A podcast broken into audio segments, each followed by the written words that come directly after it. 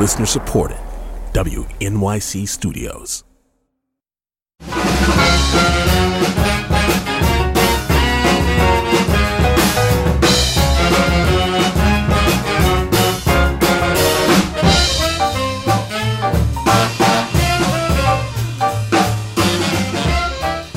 From newsounds.org and the studios of WNYC in New York, this is Soundcheck, our series of live performances and interviews. I'm John Schaefer. Sax player, composer, and author Phillip Johnston lives in Sydney, Australia, but for many years he was a familiar figure on New York's downtown jazz and new music scenes. He co founded the Microscopic Septet, the band that did the theme song for the NPR show Fresh Air he led bands like Big Trouble and the Transparent Quartet, and was an early pioneer in writing new music for old silent films. In fact, his book, Silent Films Loud Music, has just come out in paperback, and Phillip has returned to our studio with some of his old New York gang, and he's worked up some special arrangements for us of some of his film music. This first one was written for the 1927 Tod Browning film The Unknown, and it's called Men's Hands. Música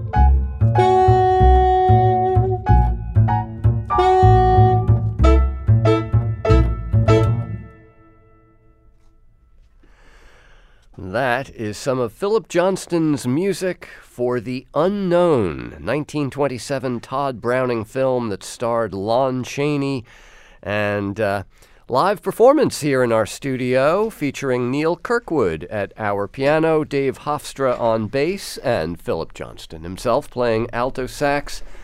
Boy, that uh, brings back memories here in ah, that music. memories. Yes. Thank you, we John. we presented your we presented the film The Mm-hmm. Unknown with your score, your then new score. Back in 1999, it was our first year of the New Sounds Live silent film series at what was then the World Financial Center, now Mm. That's Brookfield right. Place. Um, and so what we just heard, there's like lots of different themes there that, that- that you then spun out.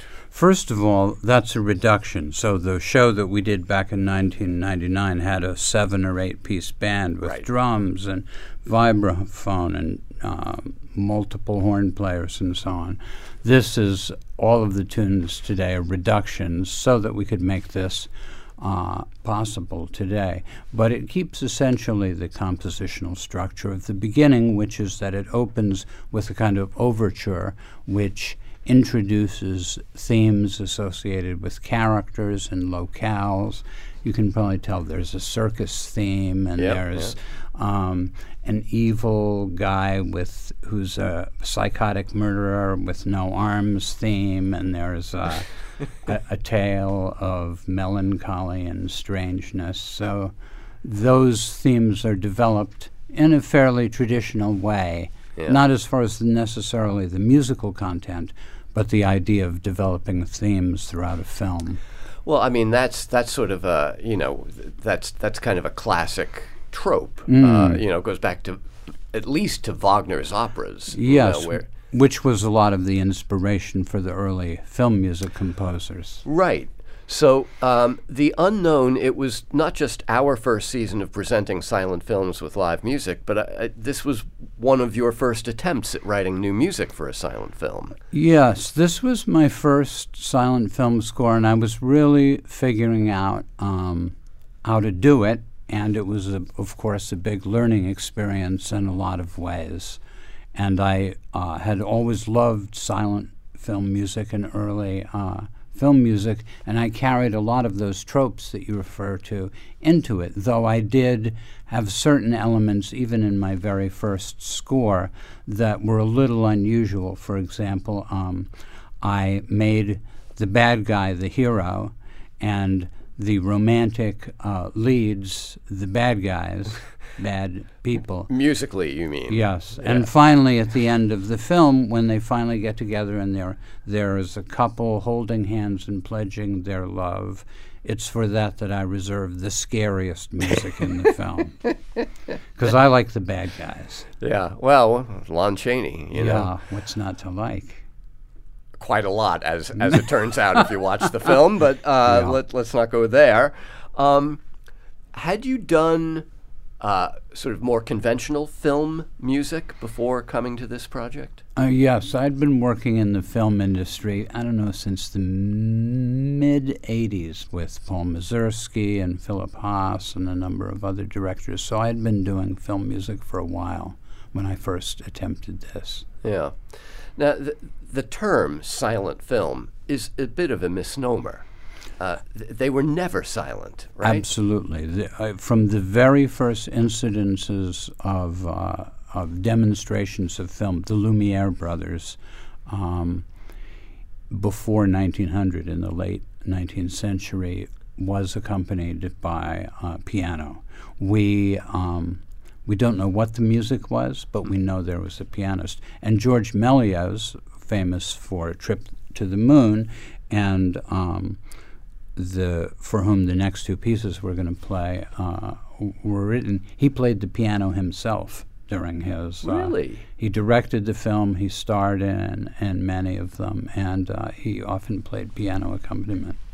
And, you know, in addition to directing the films, I mean, you did Trip to the Moon, if I'm remembering correctly, as the sort of opening before you did The Unknown. Did I do that? Yeah. It's very possible. Yeah. It's very possible. Because it's so short. It was I like a don't 10 minute remember that. Yes.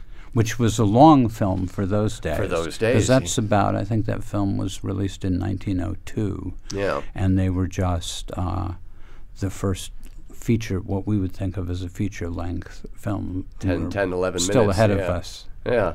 Uh, famous uh, for the image of the, the man in the moon with the rocket stuck in his eye. Yes. Um, so, but you've already alluded to the, the idea, like with the unknown, that you're kind of subverting a lot of expectation. You know, these are films from the 19 teens and 20s, and, you know, you might expect the sounds of the teens and the 20s, and you kind of get them, but like uh, uh, your score to The Adventures of Prince Ahmed, this wonderful German animated film set in a kind of mythical Indonesia.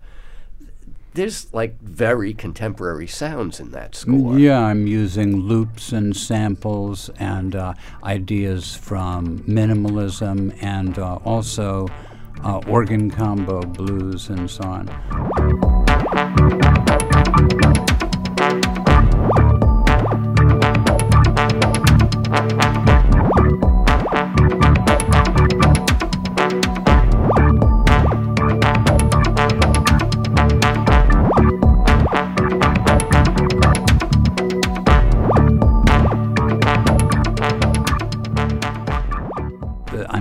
Definition of postmodernism is I am my record collection. Right. And uh, brings together things that fit together in my head. The thing is, I like to not just do something that's totally contradicting the film and so on. I like to not go into it and adhere to all the assumptions. So I mix it up uh, quite a bit.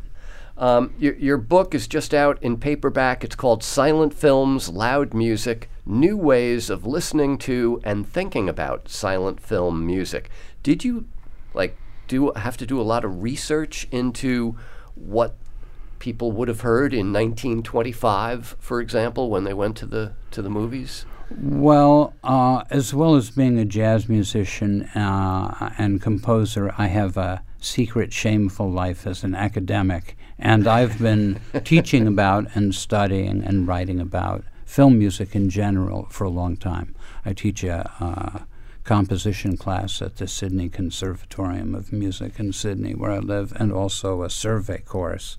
And um, parts of the book were based on my. Um, my PhD uh, dissertation um, and other parts taken from academic articles I've written on topics that interest me, such as music for cartoons and mm-hmm. jazz and film music and so on. But it also has a chapter about the history of original silent film music and about film music theory and so on. It covers a lot of different ground. a- as well as some of the some of your compatriots Yes. in in the realm of new music. I mean, it's it you know.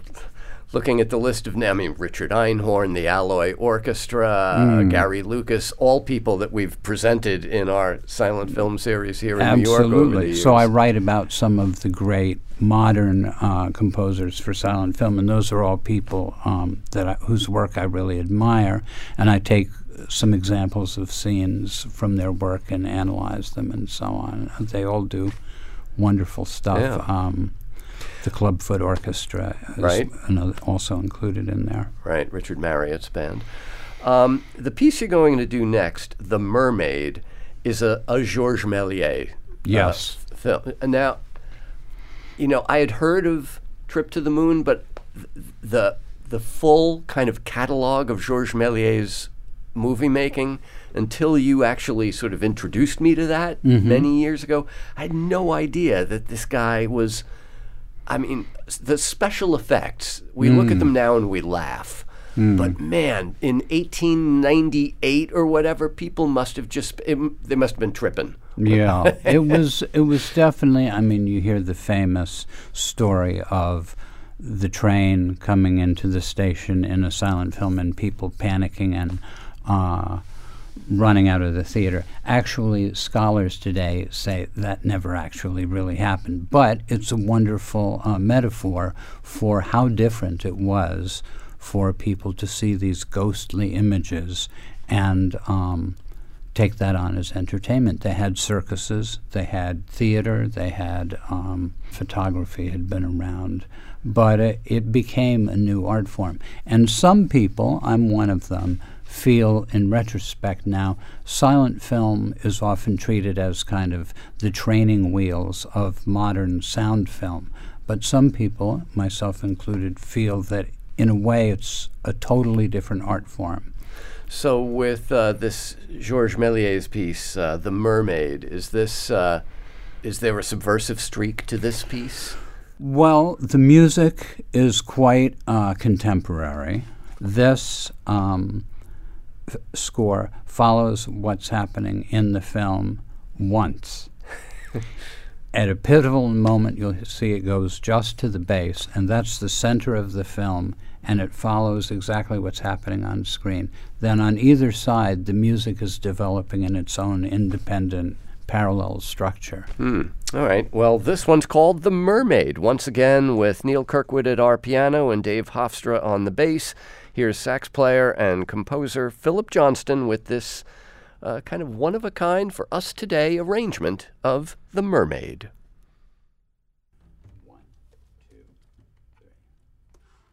Huh?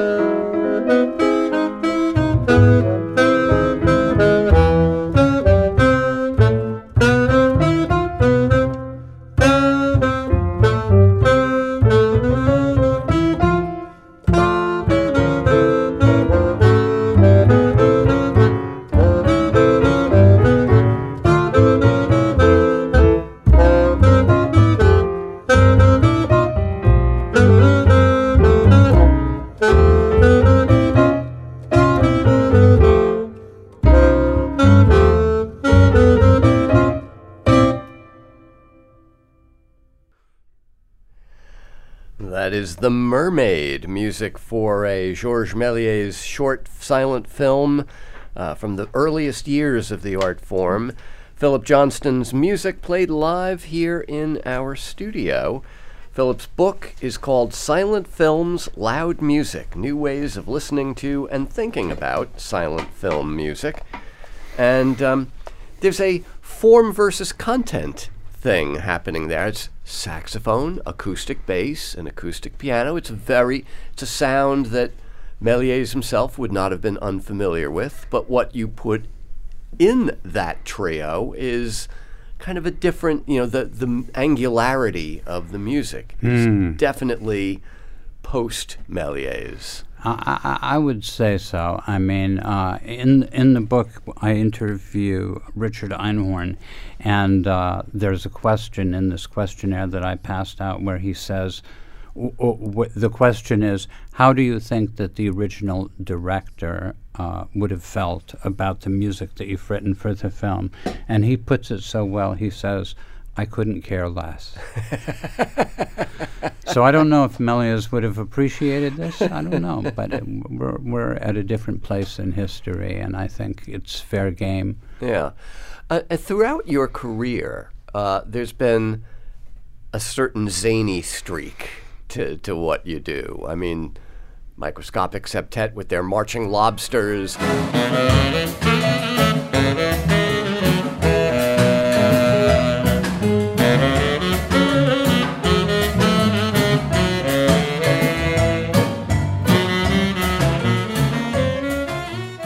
Fast and Bulbous, the Captain Beefheart project, which, because it was Captain Beefheart, had zaniness baked into it, I suppose.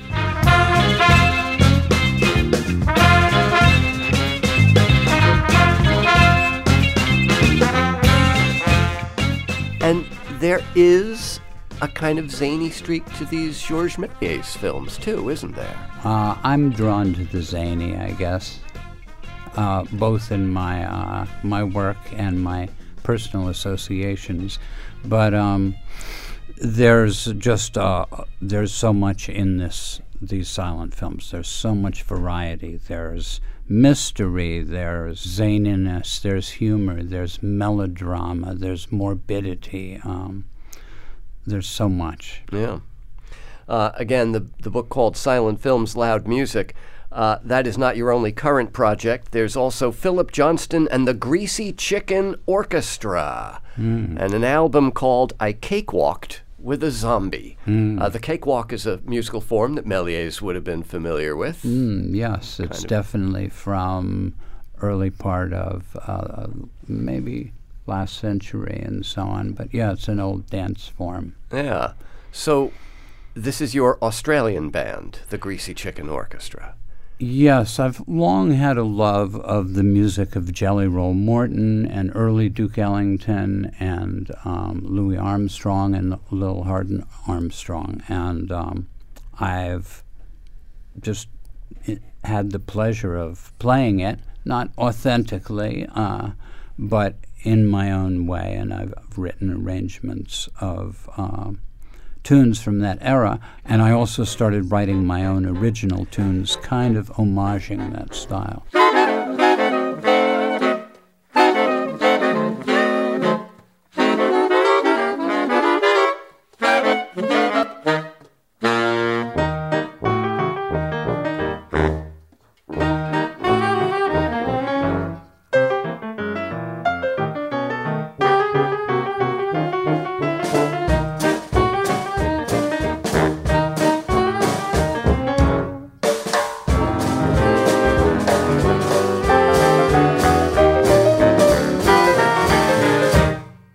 I, love some of the titles of your original pieces on this record. Uh, Everyone Deserves Everything All the Time, which has a certain everything everywhere all at once kind of quality to Ah, it. but I wrote that tune before that movie came out. Uh, and I pioneered everything.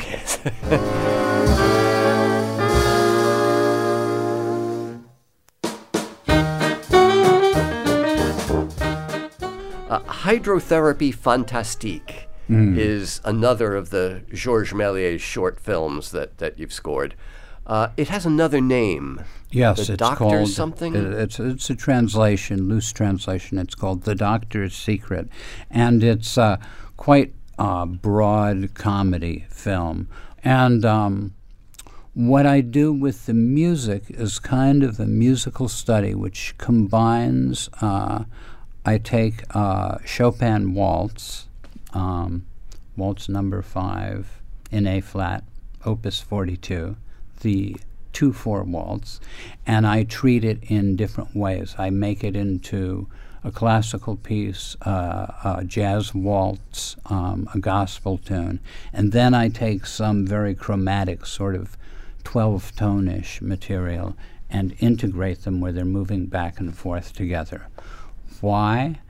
Uh, I thought, gee, what would that sound like if you put that with this rather than comedy music? You Right. put this sometimes very serious music and tried out different juxtapositions. So it does line up with the film, but in a kind of um, oblique kind of way. Yeah, yeah. All right. Well, let's. Uh, we can't see the film, but we can hear the score. Hydrotherapy Fantastique, or The Doctor's Secret.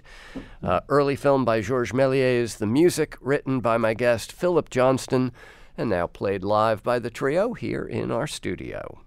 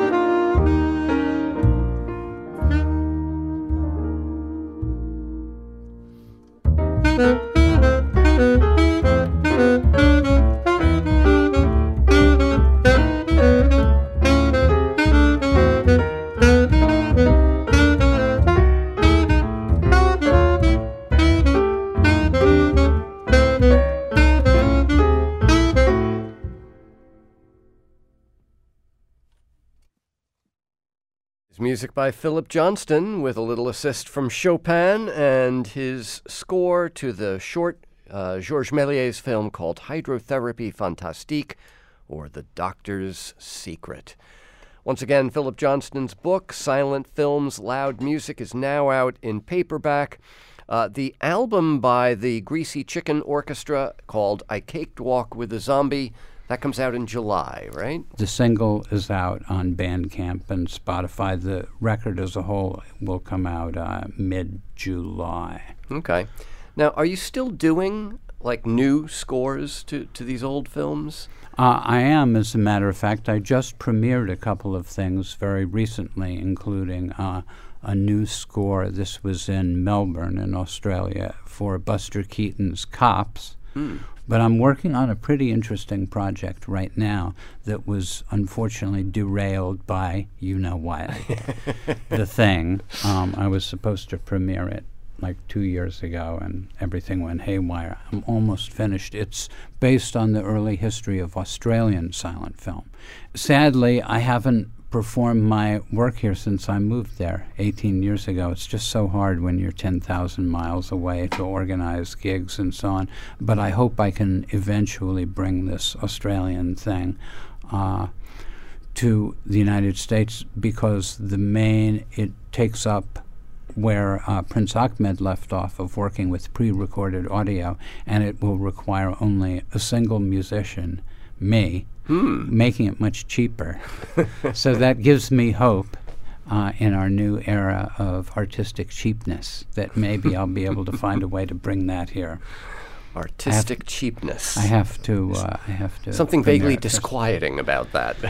yeah, for artists too. Yeah. All right. Well, Phillip, it's great to see you again, and great to have uh, Neal and Dave back here in the studio. I know you've worked with these guys for probably more years than any of us care to count. Mm. Um, great you, to have, and thank you for doing these arrangements for us today. Thank you so much for having me and for your support for my work over the years. We've done stuff together since back in the day, and oh yeah, these old relationships are just really important to me. Well, I'd also like to thank our crew. Our technical director is Irene Trudel. Today's session was engineered by George Wellington. Our producer is Karen Havlick. Joe Renwright shot our videos. Eric Weber is our video editor. I'm John Schaefer. You can find our videos on the New Sounds YouTube channel, and you can keep up with everything we're doing on New Sounds by texting New Sounds to 70101.